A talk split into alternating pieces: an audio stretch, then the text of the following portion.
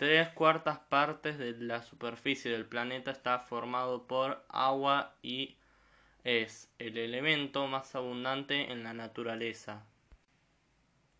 Representa el 65% de nuestra masa corporal. Se dice que es una sustancia compuesta porque está formada por dos átomos de hidrógeno, uno de oxígeno, que está que en estado natural tienen estado gaseoso pero, pero al unirse se transforman en estado líquido. No tiene olor, ni sabor, ni color.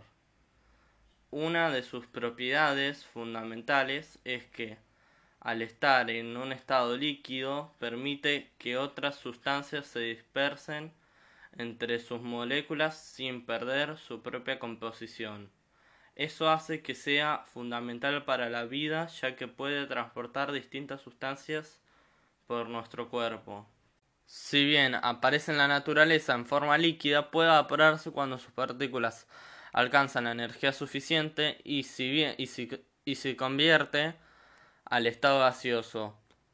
Por el contrario, si el líquido pierde calor y la temperatura baja por debajo de cero, pasa al estado sólido, formando hielo. Este ciclo se da naturalmente, el agua pasa de un estado a otro por los cambios de temperatura y de los vientos.